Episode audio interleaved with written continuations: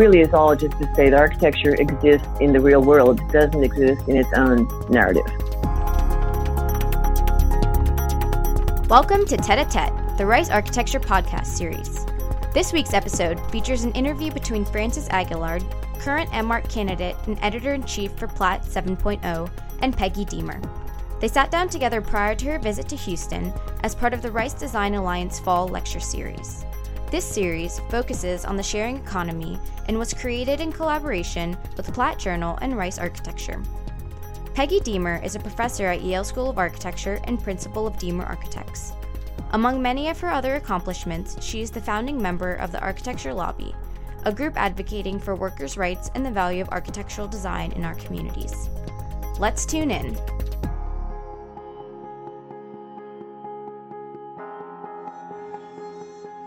Peggy, thanks so much for joining us. It's super exciting to have you. Your work is focused not on the building per se, but on the process of making the building. And it would seem that the latter is inseparable from the former, but why and how is it that we have such comfort frequently parsing the two out into neat categories? Well, you know, I, I think it's interesting that you suggest that we conflate these easily because I feel like the work of the lobby and my work is actually to make us conscious of the fact that they're not the same thing. And I tend to think that we don't realize that. Um, I think a lot about uh, the fact that if an architect is socially minded, they think about how to make something spaces that are uh, socially democratic, open to the public, affordable, all of those things. And, and those issues of making democratic projects seems to take up all of the social air such that no one equates being socially minded with um, being conscious of our labor practices, um, that that is a social project. So I guess I'm, I'm disagreeing about how easily we conflate them because I think we need consciousness about not conflating them. But having said that, you know, if, if there is a project to separate those, make us conscious of the one that we're not conscious of, the issue about how they do relate, and you're absolutely right that they do relate, becomes interesting. And I, and certainly if, if we're trying to suggest that there is a division, we, we have to recognize what that connection is. Part of the right. way I think about that is that if, if we don't recognize what a democratic life is like in our day to day work experience, if we're experiencing illegal practices, um, jobs that are not empowering, jobs that don't allow us to live the way we want, that don't give us time to interact with our community, if that's our life, it's it's difficult for us then to think about how to offer society spaces, places that are free, fair, democratic, all those different things. How, how we model our own life, um, I think, is a really imp- important connection to how we want to model it for society. Sure. Maybe another way to ask the question would be Do you feel that there's not enough attention given to the one about how we model our own internal life as architects, our own internal work of making these spaces. Absolutely. I think we do not give it enough attention. That's absolutely it. Right. So I think the the vocabulary or the language of democratic um, is incredibly exciting and evoking of a more collective approach. And in your work, there's a acknowledgement or a shift from talking about architecture to talking about architects and not exactly about what architecture could be, but about who architects are and what they could be.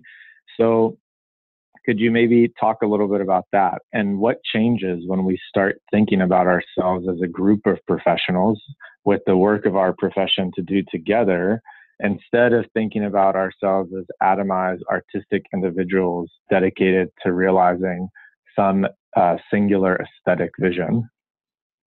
Yeah, I mean, I think it's a really astute observation that you've made, and I appreciate it. Um, the shift from talking about architecture to talking about architects. I mean, obviously, at one level, it's about taking responsibility for your own acts, um, and that it's not something out there. It's not the discipline. It's not the profession out there that has its own, I don't know, teleological conditions. Um, but it's something that's constructed, and we, as individual architects, have constructed it, not just constructed in the past, but continue to construct it every time we enter into any kind of relationship, whether that's as a student at a university, whether it's at the level of the office you choose to work in, or whether it's the level of joining AIA, you know, and all of those are different scales of by which we are constructing the discipline, and architects do that. Before we get to maybe some other ways, or maybe as a means of getting to w- ways in which we can actively construct that reality or that condition, I was wondering if you could give us a little intro to the manifesto by way of reading it, or I could read it quickly because I think it's really important for this message to get out there, at least as a provocation, if nothing else, but hopefully as some sort of um, call to action. I was also going to ask if you could maybe point out some of the uh, manifesto points that you see as having some real wind in their sails at this particular moment in history, but that might be like asking you to pick your favorite child, and I'm not sure we can really so neatly separate the two. Um, Yeah. Do you have do you have it? Uh, the ten points. I do. Um, and I'm I'm happy to read them and then go into the second part of your question, which is my favorite children. Um, okay. but let me just read them. One, enforce labor laws that prohibit unpaid internships, unpaid overtime, refuse unpaid competitions. Two, reject fees based on percentage of construction or hourly fees and instead calculate value based on the money we save our clients or gain them. Three, stop peddling a product slash buildings and focus on the unique value architects help realize through spatial services. Four, enforce wage transparency across the discipline. Five, establish a union for architects, designers, academics, and interns in architecture and design. Six, demystify the architect as solo creative genius. No honors for architects who don't recognize their staff. Seven, licensure upon completion of degree. Eight, change professional architectural organizations to advocate for the living conditions of architects. Nine, support research about labor rights in architecture. And 10, implement democratic alternatives to the free market system of development. You know, I, in some way, I think they're all relevant today, but I'll maybe focus on three of them because they're the ones that the lobby is actively working on right now. And I and in some way, as a byproduct of the ones we're working on, others that are not those three, I think, are implicated. But anyway, establish a union for architects, designers, academics, and interns in architecture and design. That union call is uh, probably one of the more uh, controversial, but also central calls of the manifesto. The, um, not everybody in the lobby agrees with unionization, and that's part of it's being contested. And and at the end of this, I'll maybe you know talk about how the manifesto works within within the lobby. But there was uh, a very kind of intense debate that we had um, at a congress of of the lobby about unionization and what came out of that was a kind of realization that those who believe most strongly in unionization really envisioned uh, work in large firms.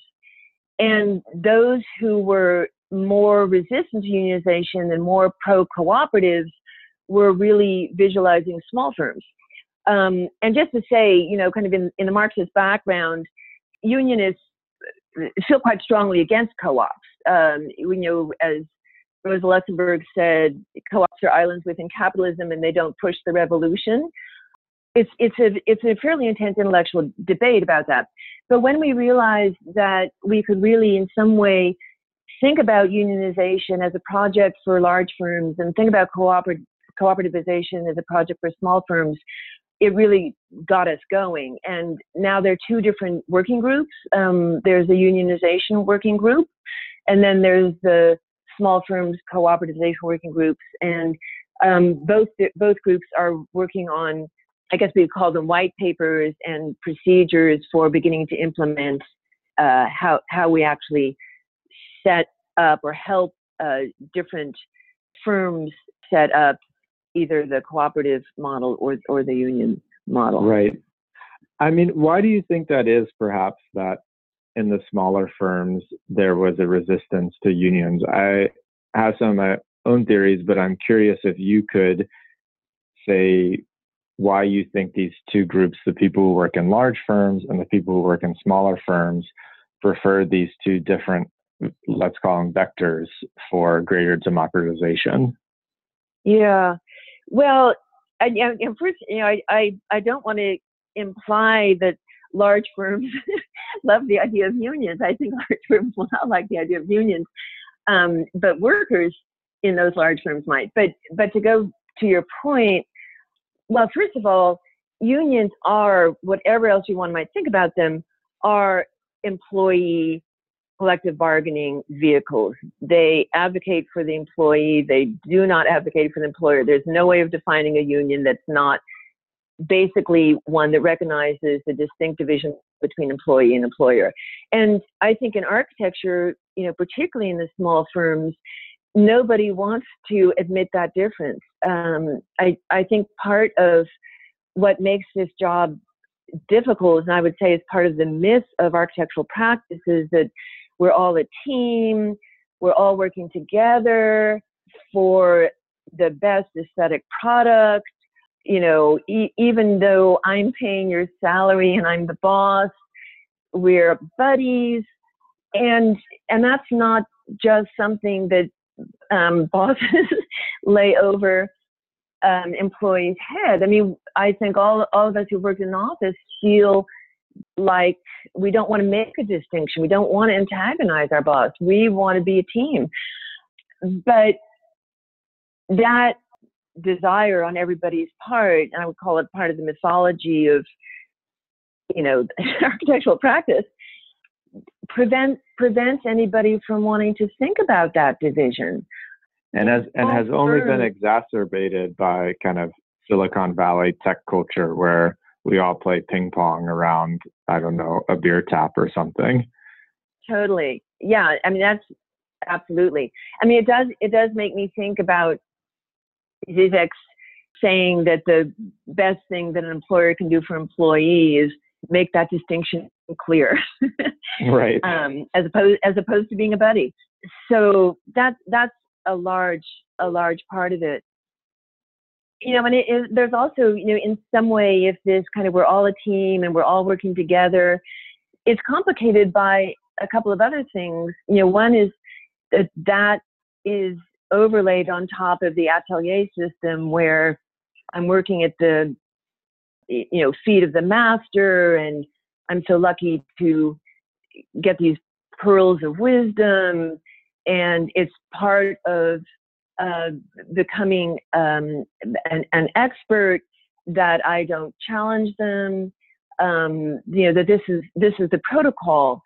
So that's kind of a funny mix of we're all a team, but by the way, I'm completely honoring you and I'm not going to challenge you. I mean that that's a that's a kind of complex condition.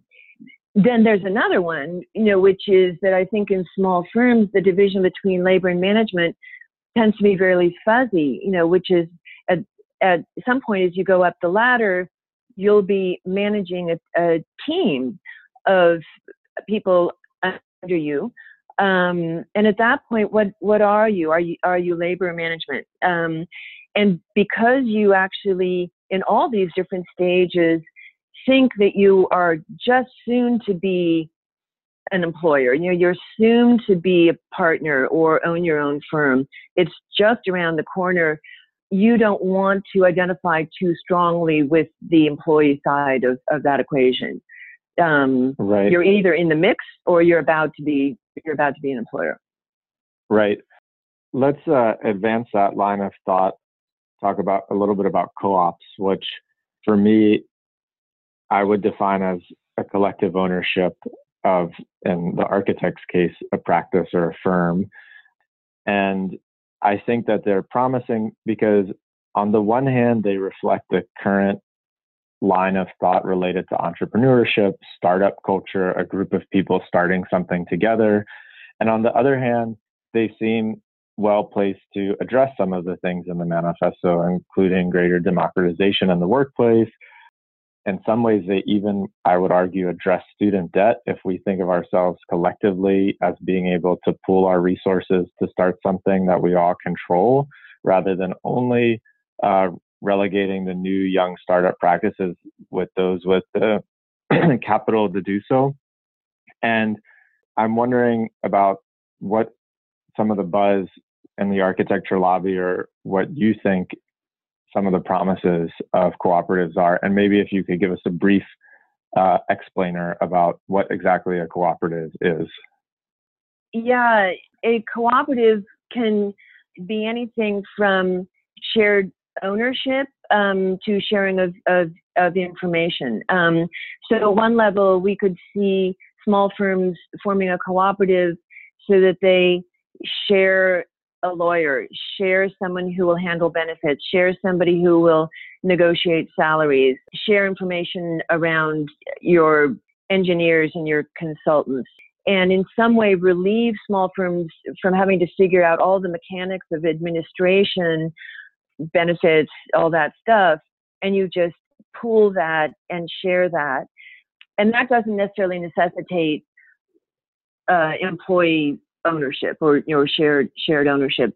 And so that would then be the the other side that w- either within a firm it's em- employee owned or across a, a number of, of different employee and uh, different small firms one could uh, think about shared resources while you also still keep a separate identity that has to do with the kinds of projects that you want to take or the expertise that you're doing um, but you're still in some way an alliance that is uh, is a, that larger cooperative.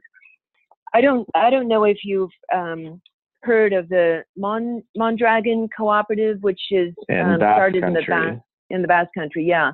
So in some way, that really stands as a as a model for those of us who are working on the cooperativization of small firms. Um, that under that umbrella, there are uh, different enterprises, uh, but but they all benefit from from that cooperative model. But you know, just to say, we're also looking at models that uh, bring unionization and cooperativization together. Mondragon cooperatives are are working with United Steelworkers um, to form a uh, unionized cooperative. You know, and, and in some way, I I think those of us in the lobby think of that as an ultimate ideal where the kind of division that we're ideological division that we're talking about no longer um, exists but but gives a mechanism for the advantage of unionization which which really is collective bargaining um, along with uh, employee ownership um, right so. and and just for people who don't know mondragon employs i want to say around 76000 people and all sorts of diverse industries from advanced manufacturing to a grocery business to things that are m- more kind of traditional manufacturing jobs to knowledge sector ones. So if Mondragon can do it, it, there seems to be no reason why architects can't seriously take up such a project, I would say. Exactly. Another point that m- maybe picks up a bit on number seven in the manifesto, licensure upon completion of degree. It's incredibly complex, as most people know. I think even our European and uh, antipodal and Asian friends are aware that the degree process in the US is incredibly complex, that there's all sorts of ways to obtain an architecture degree. There's different lengths of time one goes to school. I'm wondering why licensure upon completion of the degree is important and uh, aspect of your work that you've mentioned sometimes, but I would be curious to hear elaborated on is the notion of deprofessionalization.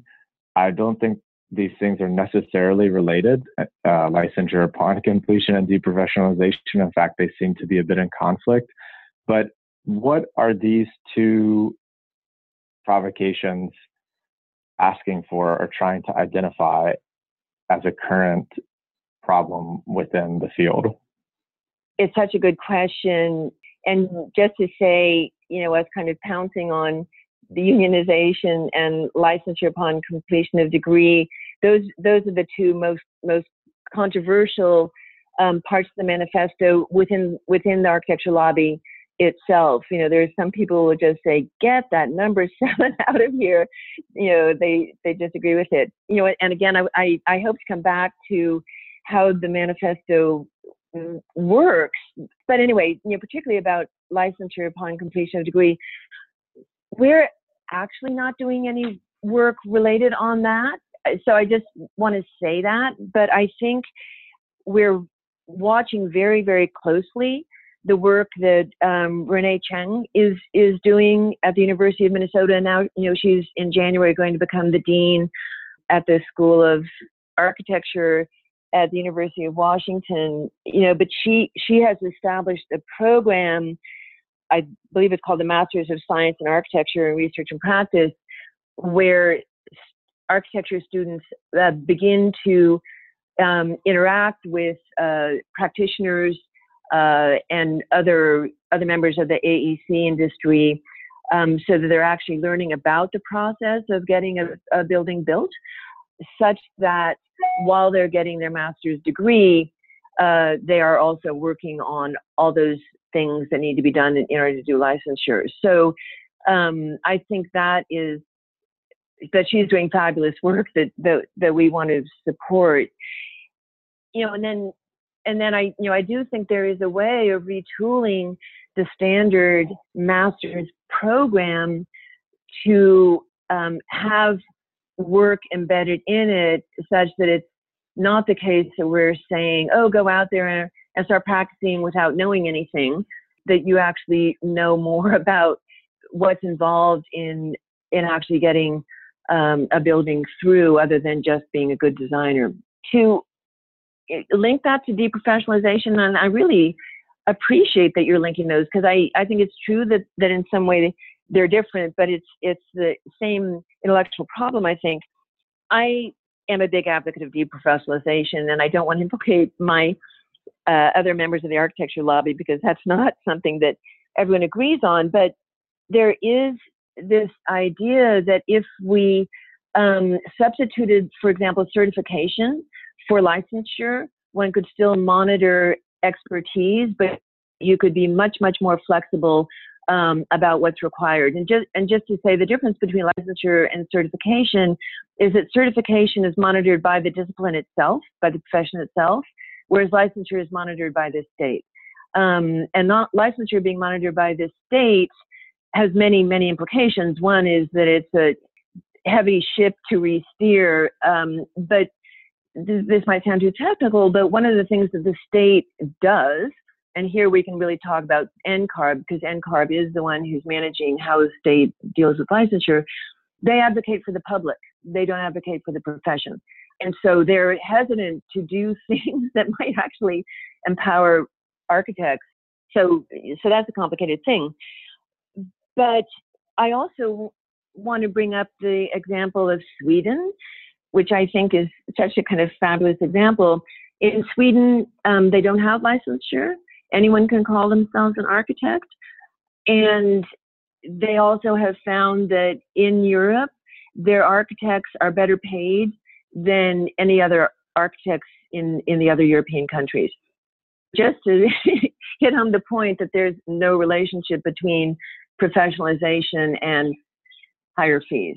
The other thing that it does, you know, is makes their um, professional organiz well, we, can't, we won't call it professional, we'll make it a union because they're the thing that corresponds to the AI there is a union. Um, and that union insists that if you have gone to a school of architecture, and there are, the state does do accreditation, even they don't do licensure. If you've gone to an accredited school, you have to become a union as a member, uh, a member of the union, sorry. And, um, and so in some way that union becomes the place for quality control as, as in there's, it's different for somebody who is part of that union to say, I'm an architect, than for a plumber who's just decided that he wants to design some buildings. And, you know, part, part of what comes up with certification as opposed to licensure is the possibility of having uh, gradations of, of certification. So, in some way, the way that pilots have different um, grades, that if you fly a certain number of hours, you can do a private plane if you, you know, of a certain size. If you've done a certain number of hours with something else, you can do bigger planes. So it's interesting to think about that as a possible solution to the issue that you're bringing up out of school with a certain amount of, of professional experience. You can design a private house, you know, or you can, you know, work on additions or whatever and that you actually build up uh, expertise around more, more complicated buildings. But it does mean that you could call yourself an architect earlier on as opposed to just calling yourself as somebody who has a master's degree. And by the way, it'll take me four more years to to call myself an architect. And by the time that happens, no one cares anymore.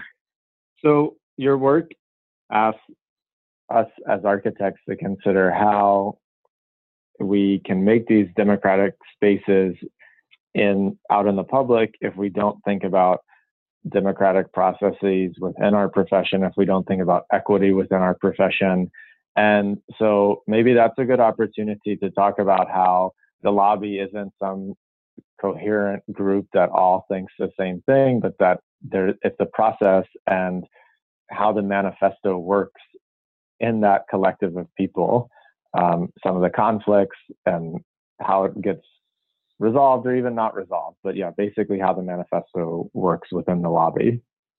It's a opportunity for us to keep debating issues that uh, don't have pat answers. Um, and in some way, I think the lobby is a lobby, as in a, a room for debate as opposed to answers. So one of the things that we think about is yes and yes we can agree with this and I want to consider this other thing or I want to indicate um, the complexity of, of that of that issue. Yeah, so it it keeps being uh, an opportunity for us to think about these complex issues. Um, there have been moves, and you know, again, at different congresses we've had, you know, let's take off seven, let's take off five, you know, this one's relevant, this one's not. But I think there is now, after all those debates, a general thing is like the good thing is that we that we spend a half hour or more talking about the value of that being in there, and that's exactly what we want to be doing. Another way of thinking about this is that the lobby is a space for radical democracy, and so radical democracy is not not consensus, uh, but making sure that all all the disagreements are are heard and debated and taken taken seriously. Right. So one thing I think the lobby's been really great about addressing is hashtag Me Too, and you've done that in two distinct ways in my mind. One is in giving Me Too a clear and distinct platform at your Think-In, uh, which occurred in parallel with the National AIA convention recently, as well as a very empowering statement on the Architecture Lobby's website. And I'm wondering to what extent could or should the Me Too movement be understood as intersectionally related to broader workplace exploitation? And is there room for men and women to build solidarity around this that both addresses the specific grievances of women while also speaking to the material and social relations in the workplace more broadly? Yeah, no, it's a really it's a really good question.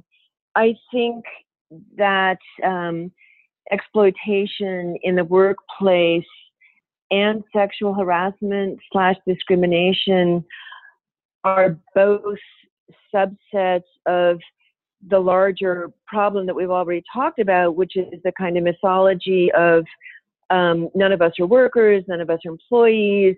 Lucky me to be, you know, asked to work 24/7. You must love me. You must think I'm great. Keep asking me to do this. You know, you're the master, but we're a team. You know, all, all those things that we previously described. I think, I think um, the general exploitation and the We Me Too movement are are products of, of that problematic scenario. So we need to get rid of that scenario, and then maybe we won't have abusive labor practices or all those problems. But I do think that women are like canaries in the mines, which is they will feel it first and feel it worse um, than the rest of the profession. So they're a uh, a sign of deeper problems, um, which is partly why I think solving the sexual harassment or or discrimination is not the goal. Um, it's a symptom of, of a larger um, structural problem. Right. What were some of the takeaways from the meetings at, and conversations at the Think-In that came up in relationship to this? Well, it was interesting. I think there was a general sense that the particular forum uh, that was organized around uh, Me Too was the most, I don't know how to say it, the most problematic or yielded the fewest insights. And I, I think that there is something about that issue that we don't know how to intellectualize. You know, which is to say, I think in some way um, that particular part of the thinking still fell back on anecdotal information. And moving beyond anecdotal information is just incredibly hard. And I'm not in any way blaming the panelists. It's it's a larger cultural problem, I think, that we don't we don't know how to take this from a fairly personal condition to a larger intellectual structural discussion. So I feel that it was the beginning of uh, a much needed and extended uh, discussion so that we can have a more coherent approach uh, to this. To, to some extent, not having a clear answer speaks to the need for uh, more room to discuss it and try to listen more to come up with ideas of how to address it and both the lobby itself and its setup hopefully i think provides that space and some of the things you advocate for within the profession whether that's right cooperatives or unions hopefully also can provide that room right. to continue to work through it. I'm curious how your position and work impacts how you teach students in studio or how you taught students in studio. Could you talk a bit about that, your approach to teaching? Are there ways of organizing studio work that promote the ideals you're advocating for? And how would a deeper appreciation of the architect as worker reshape the pedagogy of an architect's education? Yeah, I mean, it's such a good question. In the studios that I've taught, I um, ask the students to sign a contract. That they will not do all nighters and um, take them out at midnight before the projects are due to a bar so they're not in any shape to go back and work. I try and set up the jury such that the critics do not have their backs to the students you know that this is an opportunity for education and education doesn't happen when you're talking to each other as critics and not talking to the students. Um, I have asked uh, students to keep a record of their hours that they're spending on their design projects just so they become conscious of whether they are um, using their time wisely or, or not.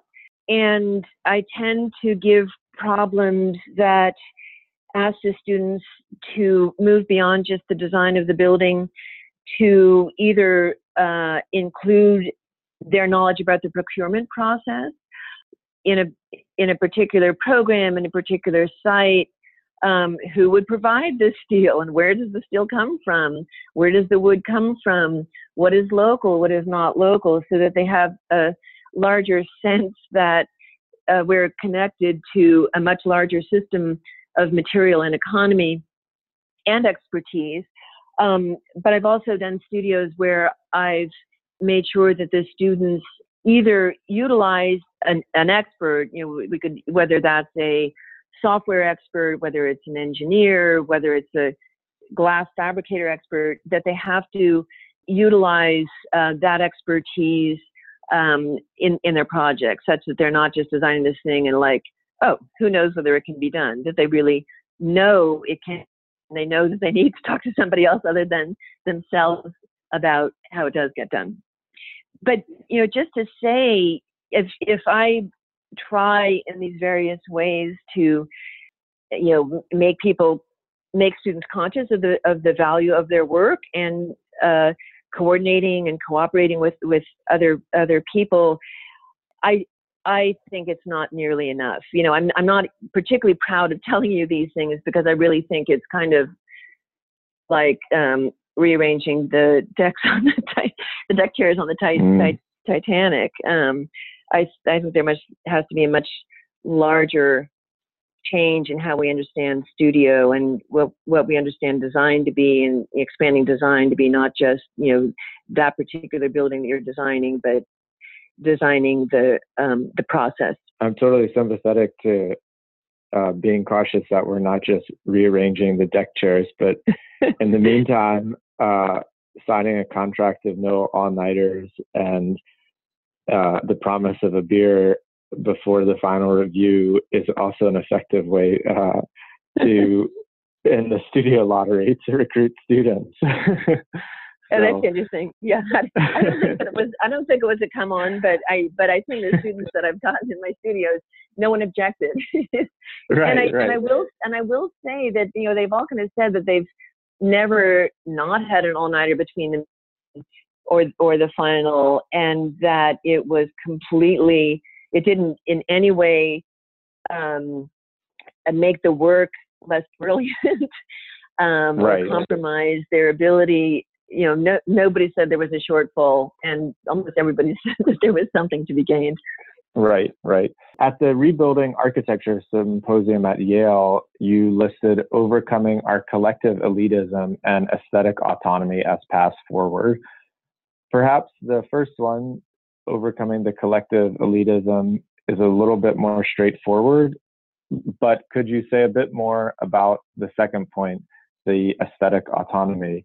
And more widely, what are some of the specific ways you've thought about or acted on to rebuild architecture in this way?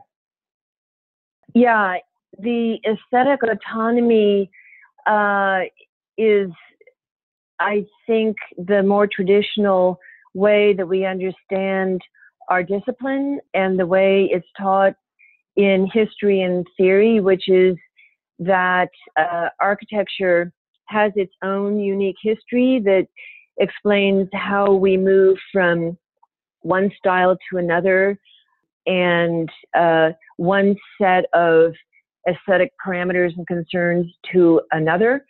Um, why it is we highlight certain heroes uh, at one time and another set of heroes at another time, it really kind of implies that architecture as a history and as a discipline um, follows its own autonomous trajectory.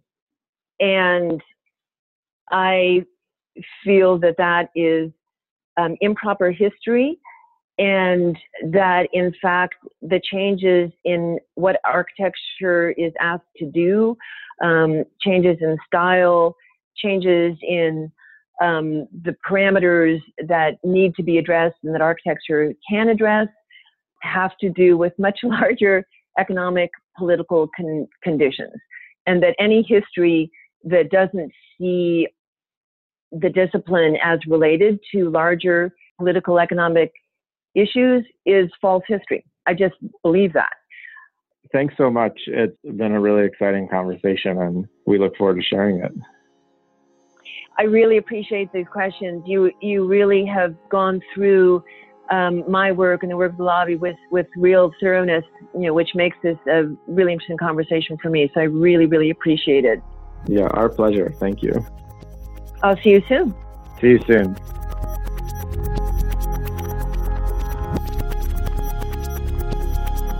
Be sure to catch Peggy's lecture in Houston on October 10th at the Match Auditorium. All fall lecture series are free and open to the public. For more information, visit the latest news tab on the Rice Architecture website. Don't forget to subscribe to our page on SoundCloud to keep up with new releases. I'm your host, Island Nosley, and this has been Tete a Tete you